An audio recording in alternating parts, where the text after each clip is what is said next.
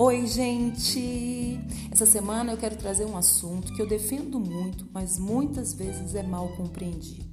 Antes de dar início, eu quero agradecer essa galera que vem me acompanhando.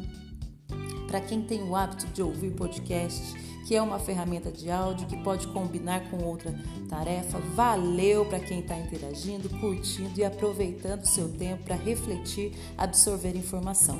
Muito bem, vamos ao assunto da semana. Hoje eu quero falar sobre positividade e otimismo. Esse é um assunto um pouco mal compreendido. Por quê? Porque existem dois lados dessa situação. O positivo, que sabe os problemas e busca soluções, entende que precisa resolver e se movimentar para que possa resolver, e tem aquele positivo que reconhece os problemas que tem, mas acha que tudo vai se resolver com o tempo com Deus, que tudo vai dar certo, porque o universo vai dar um jeito. Esse segundo modelo positivista, esse sim é um perigo. Fingir que não existe problema nenhum, achar que tudo vai terminar bem, esse caminho é perigoso, é sem noção. Atente-se para isso.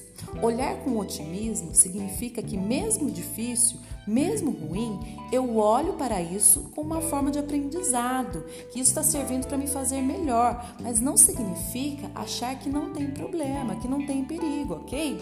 Isso é falta de noção e não de positividade. Ah, Maria, mas você acorda todos os dias bem, todos os dias alegre, feliz?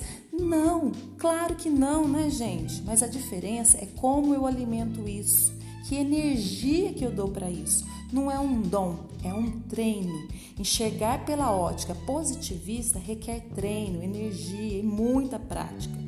Mas como que treina isso? Como que pratica isso, Maria? É só falar coisa boa? Como eu disse, não são todos os dias que nós acordamos animados, sorrindo, somos seres humanos. Talvez tenhamos algo que precisa ser resolvido, que toma nossa energia. Mas como eu estou lidando com isso? Como isso está consumindo a minha energia? Por quanto tempo eu estou me preocupando com isso? Isso é o que faz a diferença. Porque se eu acordo, ai que saco, hoje é segunda-feira, ixi, hoje eu tenho que entregar aquele relatório chato, ai vou ter que trabalhar, ai vou ter que falar com fulano. Só reclama e põe negativismo em tudo, que resultado que você espera ter? Se eu já vou fazer algo de saco cheio, o que, que eu espero disso?